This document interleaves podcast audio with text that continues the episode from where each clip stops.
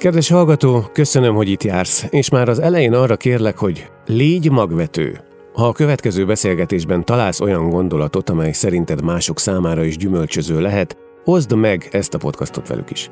Így segíthetsz nekik, és támogathatod a munkámat.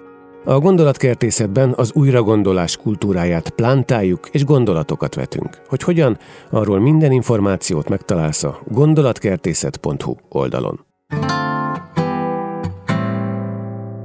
Vajon miért játszik olyan fontos szerepet a modern magyar konzervativizmus újragondolásában a négy éve elhunyt angol filozófus Roger Scruton? Azóta itthon van róla elnevezett kávézó és közösségi tér, több is. Formálódó igényes életműkiadás, számos hozzá kapcsolódó konferencia és beszélgetés. Mit tud és mit akar az új magyar konzervativizmus? Van-e köze a saját múltunkhoz és kivált, mit ad hozzá a jövőnkhöz? Fedi-e a konzervatív politikai gyakorlat az elvi hátteret? A kérdéseket a Hungarian Scruton Hub vezetőjével, az eszme és művelődés történész Windhager Ákossal beszéljük át. Ha tudsz ránk figyelni, lépj be a kertbe!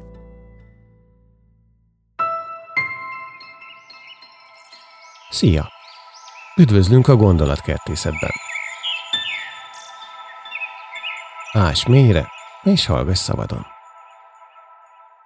Mitől olyan fontos nekünk, magyaroknak, Roger Scruton? Scruton azt mondja, hogy a konzervativizmus az inkább egy ösztön, mint sem egy ideológia. És azt hiszem, ez a gondolat, ez önmagában egy olyan, amitől, ami nekünk nagyon sokat segít abban, hogy ne egy konzervatív tankot képzeljünk el, hanem egy rengeteg gondolkodó embert, aki valamilyen módon megéli a konzervativizmust. Tehát amikor a konzervativizmusról beszélünk, akkor nem egységes iskoláról beszélünk, tehát nem egy Palo Alto iskola, vagy nem egy, nem egy Bloomington iskoláról beszélünk, hanem, hanem rengeteg gondolatról, amely valamilyen módon megpróbálja megőrizni a hagyományt, és valamilyen módon azt a hagyományt a jelenben próbálja megélni. Nem rekvizitumszerűen, vagy nem egy rezervátumszerűen, hanem benne a jelenlegi valóságban.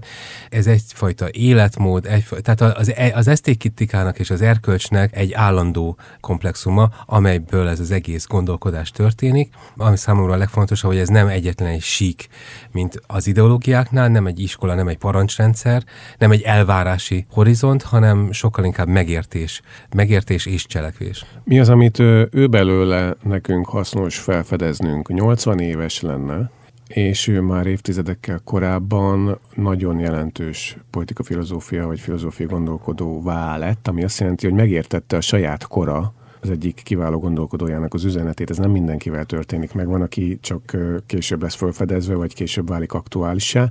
Mitől lett ő idézőjelben itt és most annyira érvényes? Azt hiszem, a legfontosabb, amit ő mert csinálni, hogy ő nagyon sokat mert kérdezni. Tehát ő provokált. Az összes visszaemlékező, aki vele kapcsolatban állt, magyarok, angolok, vagy akár a felesége is azt meséli, hogy gyakorlatilag ilyen szokratészként kell elképzelnünk, aki sétált az emberekkel, akár át, átvitten, akár tényleg konkrétan, és provokált őket. Tehát föltett neki újra és újra kérdéseket azokkal kapcsolatban, amelyek stabilan hittek. És ő is folyamatosan, amikor ezt leírta, akkor ott folyamatosan látjuk, hogy a könyvek nem befejezettek lezártak, végig gondolt kérdések és végig gondolt válaszok, de újra és újra, hol tudatosan kitéve a három pontot, hol egyszerűen csak a gondolatokkal játszva. Az egyik leges-leges legönszintébb könyve ez az Isten arca, amely pont arról szól, hogy a, az Isten fogalmától és képzetétől hogyan jutunk el az Isten kereséséig egészen fordítva szoktuk, tehát az Isten keresésből eljutunk az Isten meglátása, Lásd Dante, vagy teológiai könyveket Johann Baptist Metz. Nem, ő pont fordítva csinálja. Tehát, hogy ahogy az elméletből és az elméletekből, a hagyományos kánonból szépen átjut oda, hogy ezt a saját életében hogyan tudja megvalósítani. És ez a másik, ami nagyon-nagyon fontos nála, hogy olyan elméleti író, aki ritka őszinte. Tehát nem az ellenségekkel kegyetlen, vagy nem az ellenségek hibáira mutat rá, bár azt is megteszi több könyvében.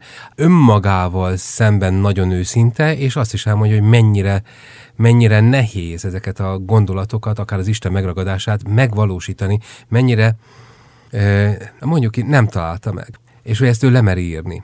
Nem találtam meg?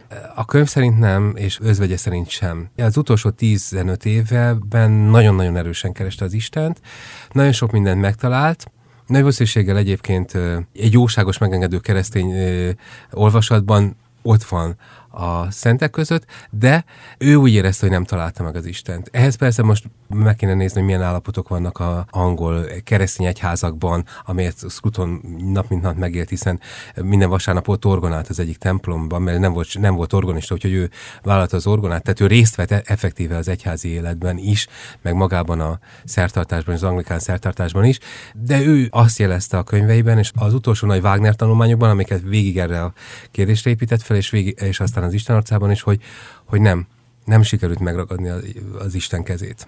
Mi jellemző az ő közéleti részvételére, pontosabban a mondjuk a könyveinek a hangvételére, mert abban, amit mondasz, tulajdonképpen az is kiderül, hogy ő egy bármilyen nagy, vagy erős, vagy eredeti gondolkodó stílusában lekövethető valaki. Lekövethető, de ami nagyon nagy nehézség, hogyha az ember angolul olvas, és mást is olvas angolul, akkor az nagyon jól látszik, hogy a Scruton nyelves stílusa beágyazott ebbe az angol száz irodalomba, amelyben egyszerre utalnak szép irodalomra, politikai elméletekre és, és filozófiai traktátusokra, és ez nagyon-nagyon szépen szervesen látszik. Ezt úgy kell képzelni, mint mondjuk nálunk Márait vagy német László szövegeket. Tehát egy nagyon-nagyon gazdagon illusztrált. Amikor ezt visszafordítjuk magyarra, akkor látjuk, hogy igen, akkor itt, itt egy Wordswood idézetet kéne megtalálni, egy Shelley Keats parafrázist találunk, ott, ott egyébként egy Popikonnak a mondatát variálja, tehát gyakorlatilag rettenetesen nehéz a fordítói próbálkozás. Le lehet fordítani, ha az a magyar közönséghez közelebb hozza, akkor annál jobb,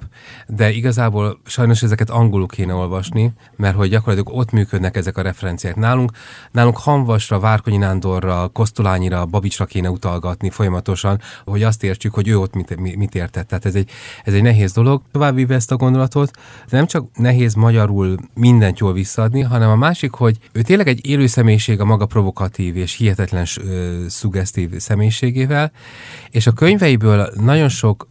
egyébként barátja is ezt hiányolta, hogy ez visszaadhatatlan. Tehát szövegben ez egészen visszaadhatatlan. Tehát, hogy az egyik legjobb könyvét azért nem fordítjuk magyarra, mert az annyira skolasztikus, tehát annyira erősen, túlgrammatizált, túlságosan leszárított szöveg. A másik szöveg viszont, ami a rengeteg kérdését teszi fel, az pedig szövegként, tehát tanulmányként, filozófiai tanulmányként viszont túl light, túl könnyű ahhoz, hogy azzal valamelyikre előre menjünk. Nyilván az Scruton Hub vezetőként újra és újra minden véleménnyel találkozom. Én azt látom, hogy ha a kérdéseit megértjük, ha a kérdéseire mi elkezdünk válaszolni, akkor a lényeget megragadtuk. És ez lett volna az ő lényeg. És hát ez a konzervativizmus, hogy nem válaszokat adni, legfeljebb lehetőségeket, vagy kinyitni egy gondolkodási keretet, hanem ezeket a jó kérdéseket föltenni. Mindennek szellemében hogy lehet megfogalmazni a modernizációhoz való viszonyt, illetve ha van, akkor annak az útját?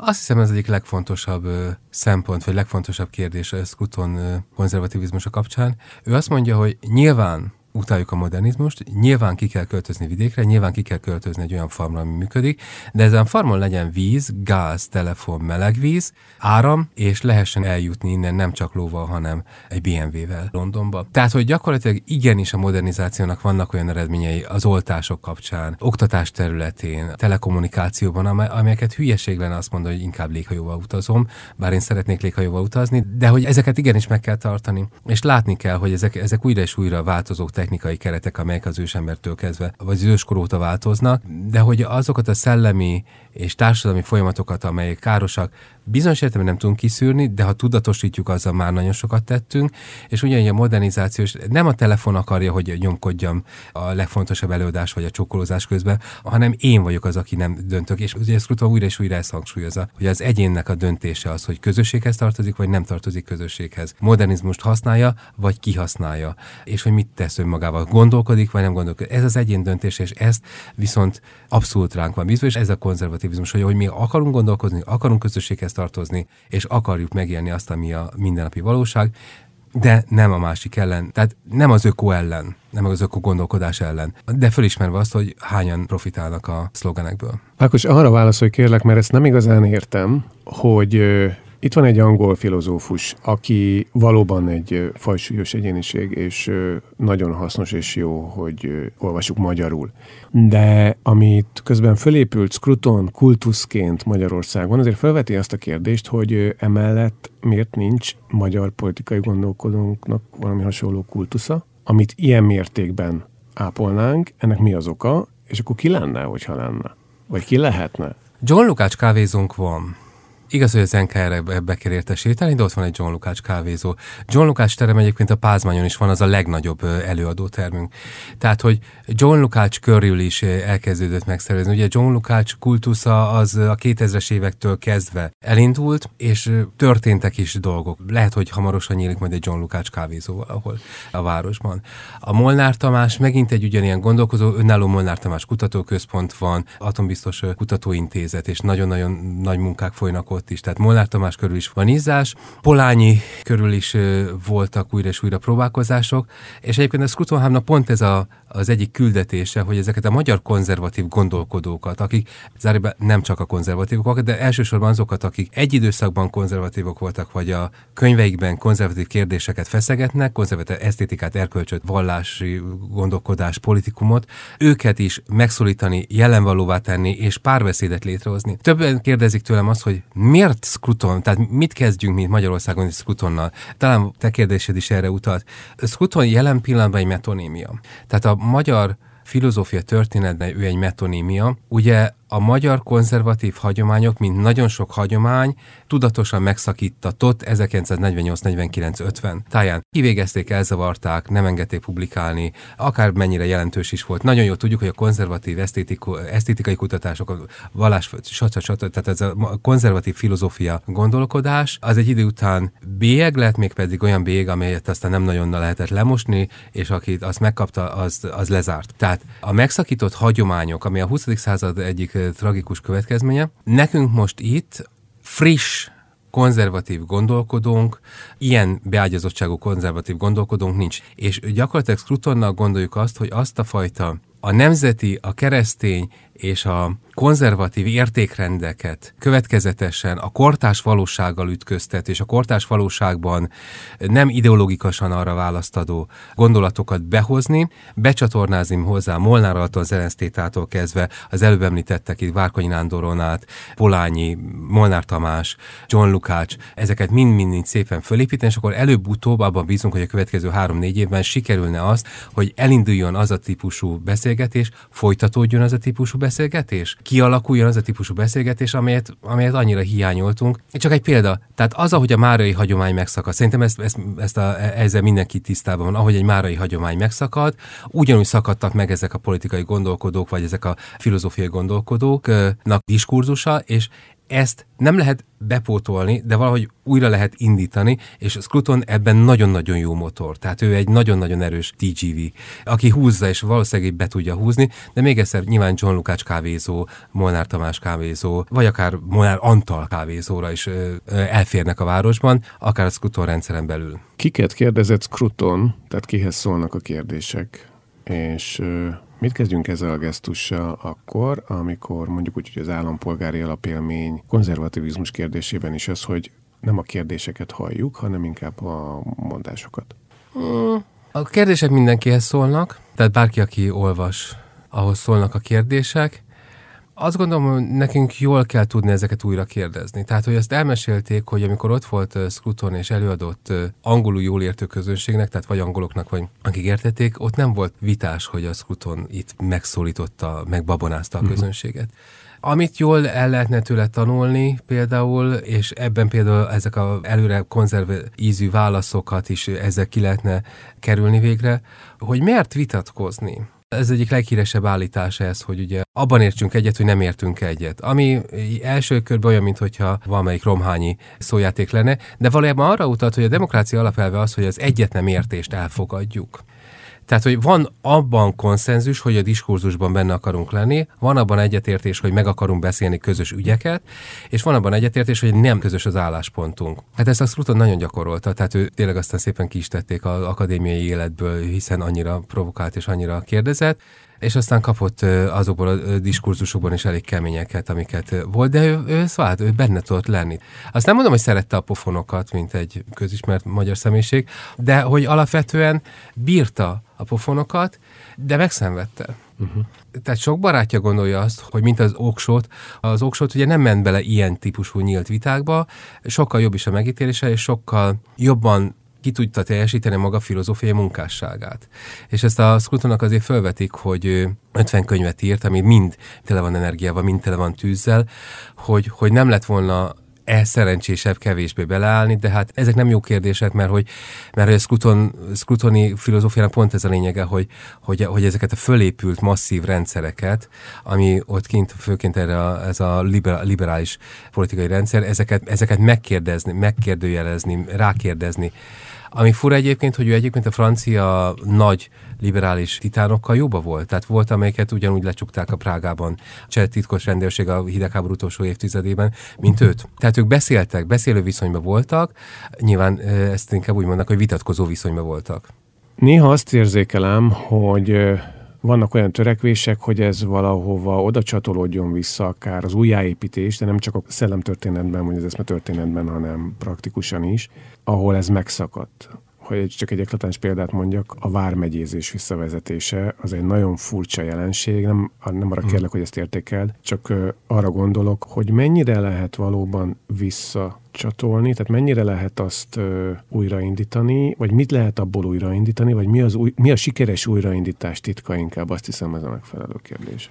Hát mindenképp a kortárs valóságra való válaszkeresés, tehát hogy azzal, azzal kell foglalkozni. Egy nagyon pici történelem.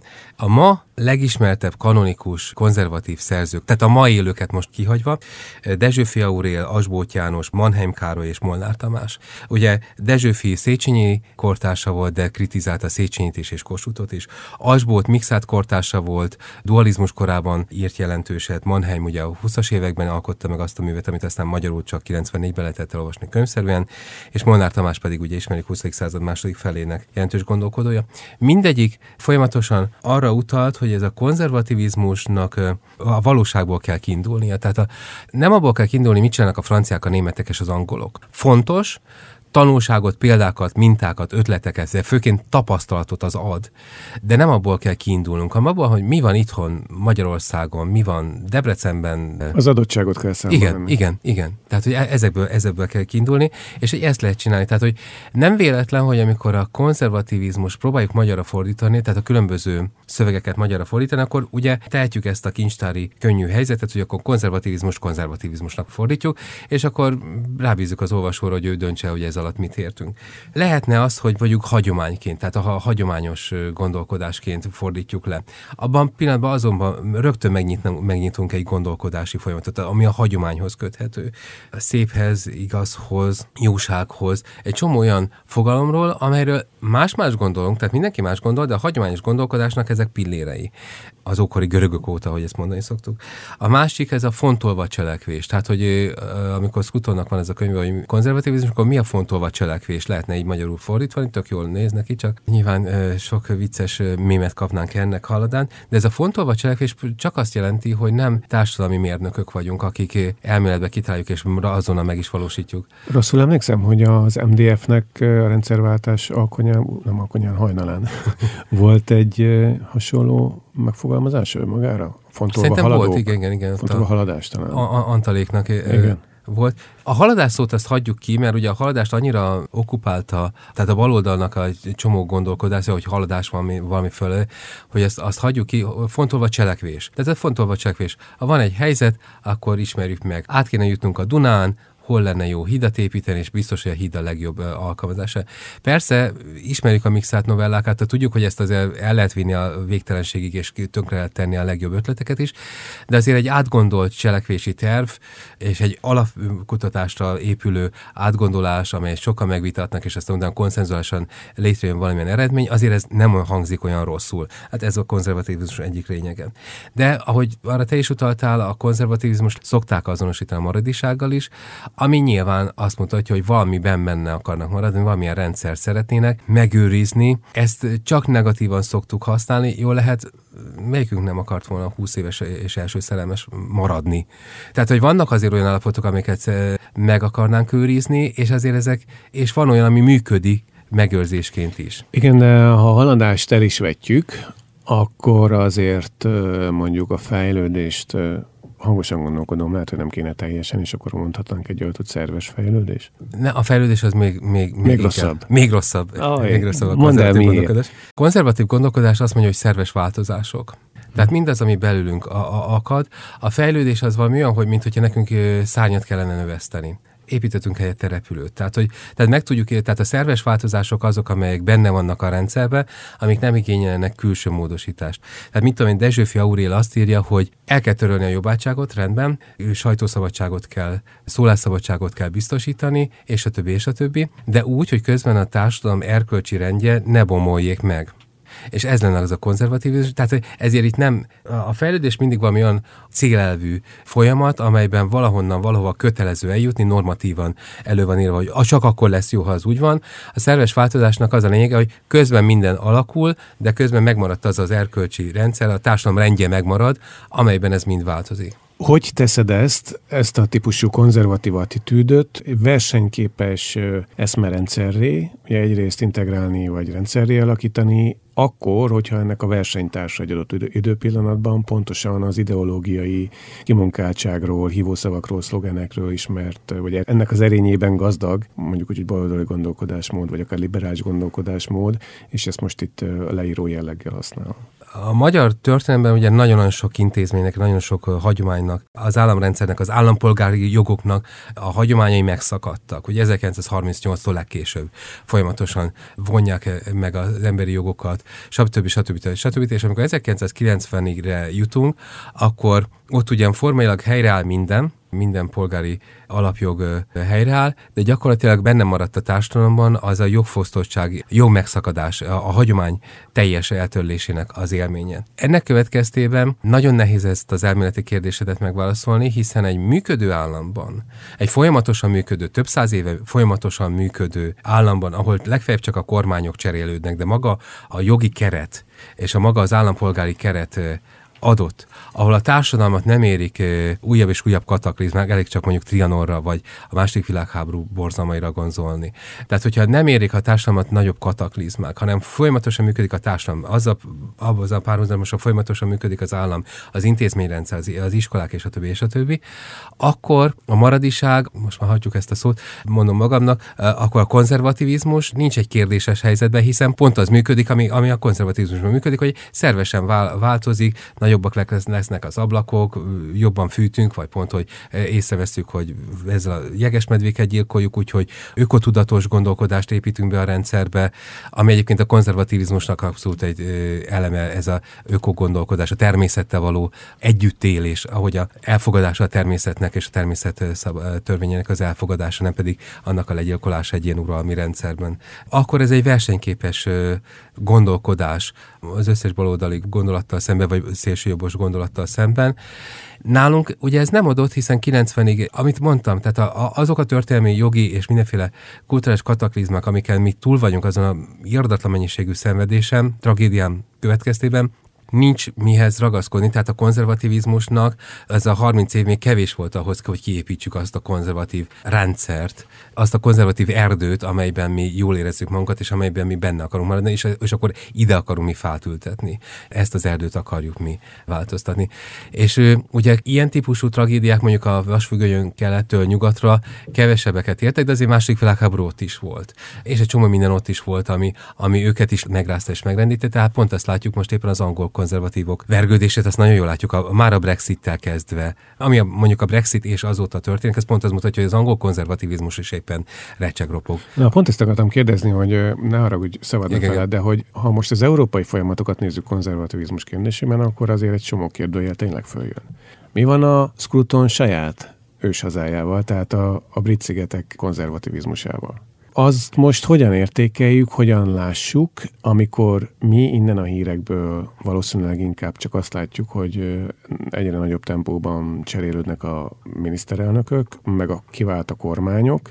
Jön egy nagyon izgalmas karakterű londoni főpolgármester, aztán megy, aztán miniszterelnök élesz, tehát hogy ez a Johnson jelenség. Szóval, hogy hogyan értelmezzük azt, ami most ott megy, az merre megy, és ebben van-e nekünk bármi tanulságos? Hát azt hiszem, hogy inkább egy politika történész vagy egy politológus kéne megkérdezned, de egy cikcakban végül is tudok rá válaszolni. A skótok a függetlenségi mozgalmukat ugye nagyon jól fölépítették, volt is egy népszavazás, nagyon kevesen múlott az, az hogy bemaradnak-e. Ez a nemzeti attitűd a nemzeti függetlenség, vagy minden esetre a nemzeti autonómia erősítése, ez ugye magyar fülnek nagyon-nagyon jól hangzik. E, igen, de hogyha megnézzük, hogy a skótok ezt nem a ősi bárdok büszkeségéből építették föl, hanem egy nagyon erősen gazdasági elvben, egy hihetetlen baloldali, tehát egy nagyon erősen baloldali koncepcióra építve, akkor rögtön meglátjuk, hogy ez mennyiben más ez a gondolat, és hogy ott az a nemzeti gondolat, ott a nemzeti teljes mértékben egy fikció, tehát egy fikcionalizált konstrukció, amelyet egy büszke skót persze tagadnak, de maga az a rendszer, amire a skót miniszterelnök asszony ezt fölépítette, az teljes mértékben más konstrukció, mint amiben mi Magyarországon, bármelyik csoporthoz is tartozunk, a nemzetet látjuk. És ez Angliában is igaz, ez pont a Scruton egykori újságíró kollégái mesélték el, hogy amikor a Scruton elkezdett égni, akkor még azt írták, hogy English. Amikor a Scruton abba hagyta a Salisbury Review-t, akkor már Britishnek írták. És ez a típusú léptékváltás vagy szemléletváltás, ez, ez ott maradt az rendszerben. Ugye nagyon jól tudjuk, hogy Scruton Thatchernek még adott tanácsokat, Thatcher ezt hol megfogadta, hol nem, de minden esetre ott volt újra és újra a tanácskozó testületben többször is. Későbbi rendszerekben ilyen módon már nem vett részt. Volt ez az építészeti botrány, ugye építészeti bizottságos botrány, az is csak ezt mutatja, hogy gyakorlatilag nem találták meg hozzá a hangot, és ő sem volt hajlandó leereszkedni egy másik pozícióba. Tehát ő sem érezte azt, hogy az a konzervatív politika, amit most 2000 után csináltak, az az ő világa lenne. Arra tudok magyar példát mondani, amikor ugyanezt történik, tehát egy nagyon fontos társadalmi szegmenst tulajdonképpen nemzetinek mondott baloldali haditerve építünk föl. Ha a Békés Márton Kulturális Hadviselés című könyvét tekintjük, ami erős hasonlóságot mutat már, hogy az abban foglaltak a valósággal, tehát amikor visszaépül, vagy újra startol, nem is tudom mi a jó kifejezés, a kulturális intézményrendszer visszavétele, vagy elvétele, nem szeretnék ebben állást foglalni, de abban igen, hogy ez a típusú gondolkodás egy anortodox baloldali eszme rendszernek a adaptálása, tehát ebben az értelemben ez egy hasonlatos a skót megoldáshoz, nem? Azt gondolom, hogy mi újra és újra visszanézünk, és újra és újra átértelmezzük, hogy mit tekintünk konzervatívnak. Egy egészen távoli példát ahhoz képest, amit mondtál, mondanék, de valószínűleg arra válasz lesz. Ha az ember régebbi 20. század elejé magyar zeneesztétikákat olvas, és nem csak Szabolcsi Bencét vagy Szabolcsi tanítványokat, hanem Szabolcsi kortársakat, akkor találkozhat Paf Viktor, Haraszti Emil és Molnár Antal nevével. Mind a három önmagát haladónak tekintette, mind a három alapvetően baloldali baráti körre rendelkezett, sőt a tanácsköztárságot mind a három örömmel élte meg, aztán a bukását az már máshogy. A 50-es, 60-as évektől kezdve Harasztit és Pap Viktort egyértelműen konzervatív szerzőnek tekintették, és Molnár Antal is abszolút a perifériára került, és aztán a 60-as évek végétől megpróbálták az idős, nagyon idős professzort visszahozni valahogy, hogy kiadták a régi könyveit, ez egyik nagyon sokáig fiókba maradt könyvét pedig akkor adták ki, de gyakorlatilag az a fajta a kereszténységre, vesző, a humanizmusra utaló, nagyon erős erkölcsi alapelvekből levezetett esztétikai rendszerét ebben a pillanatban konzervatívnak nevezték. Tehát gyakorlatilag ez a konzervativizmus még egyszer egy nagyon-nagyon sok esetben gumiként használt rendszer, még akkor is, hogyha Pap Viktor azt mondta, hogy azt szeretem, amit a közönség is megért hogy egy zenetudóstól ez az elvárt, vagy pedig az, hogy ő megértse azt a partitúrát, amit a szomszédom nem feltétlenül ért meg, vagy amit a szomszédom nem feltétlenül zongorázna el otthon, az egy másik kérdés. Nyilván zenetudósként az lenne szerencsés, hogyha a kortás folyamatokat ő érteni, átlátná, és ha kell, akár meg is nyitná a beszélgetést róla a közönségnek, de ő azt az álláspontot képviselte, főként a 20-as évektől kezdve, hogy amit a közönség nem fogad el, azt nézzük már meg, hogy miért nem fogadja el, és a közönségnek adott igazast nagyon sok esetben. Nyilván ez tekintet tekinthető egy konzervatív álláspontnak, de, de azért mégis, mégis a közönség felől olvas. A Haraszti volt az első, aki magyarul egy kis monográfiát szánt Bartóknak. Mondhatjuk haladónak, Bartók utálta ezt a könyvet. Ennek következtében aztán nyilván a Bartók kutatás is eleve elveti, és akkor, tehát nagyon könnyű megtalálni a Haraszti könyvében azt, ami, ami nem jó, de mégiscsak ő vette a fáradtságot, hogy utána ez egyébként Pap Viktor is törte magát minden kritikájában, amikor Bartókról ír, látszik, hogy megküzd azzal, hogy ő megértse Bartók, csak nem érti meg. Ugyanígy Harasztinál is ezt mondhatja, hogy hogy valószínűleg nem értette meg az igazi mélységét a Bartóki életműnek, és így aztán gyakorlatilag ő is kívül került a káron, ő egyébként kiköltözött Franciaországba. Ne arra, hogy annyira rossz helyzet egyébként, amikor valakiben a törekvés meg, ezt tudom személyesen is. Meg beszélgettünk egyébként a képzőművészet kapcsán Babarci Eszterrel pont hasonló a képzőművészet Igen. vonatkozásában, azt is visszahallgathatják hallgatóink a gondolatkertészet egyik korábbi adása. Ugye itt a művészet értelmezési vagy értékelési rendszert javasolt Babarci Eszter.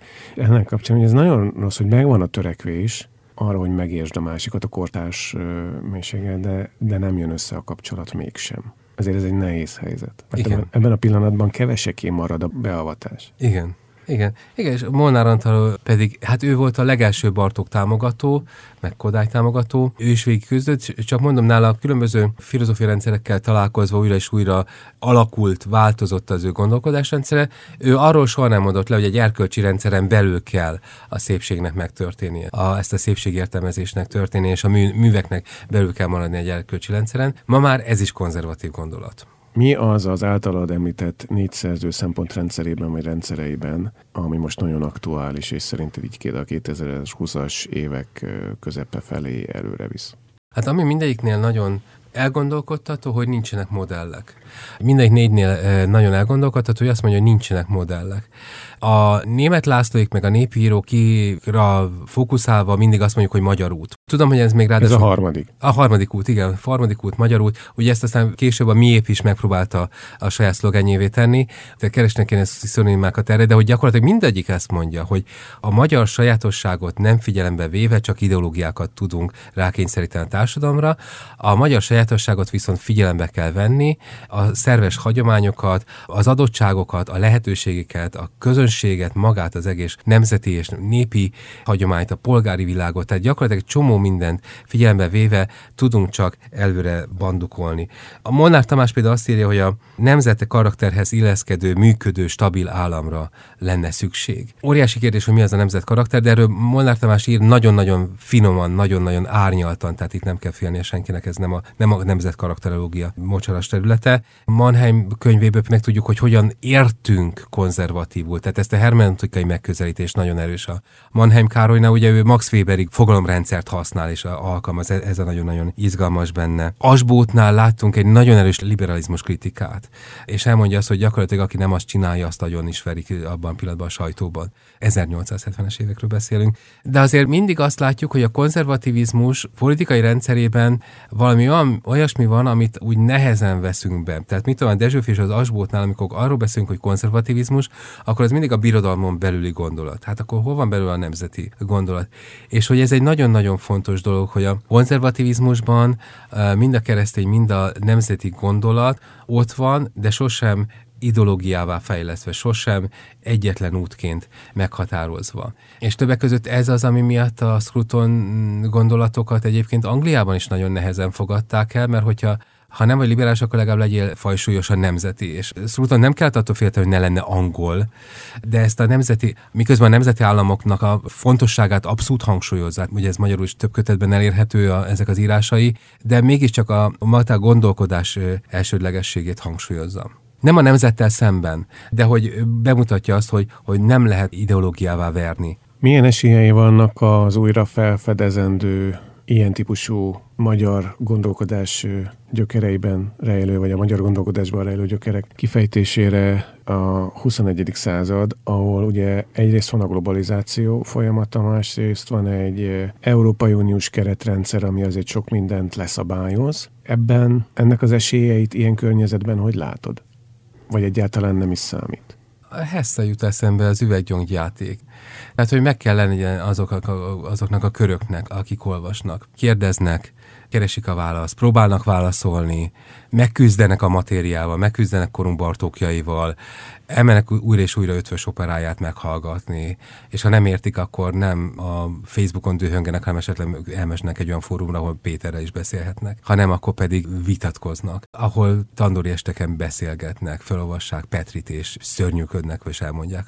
Tehát, hogy ezek a körök azok, amik az igazi konzervativizmusnak a, az örökösei, ahol, ahol vitatkoznak, megmaradnak benne, és ezek viszik előre, és ezt az EU, EU-n belül is, a globalizáción belül is, az Instán, sőt még a TikTokon belül is megvalósítható, hogy mikor lesz belőlük 3 milliós tömeg, A lóversenytéren ezt nem tudom, de hogy alapvetően nem feltétlen az a cél. Ennek a létrehozására szükség van egyfajta műveltségi vagy kulturális arisztokráciára?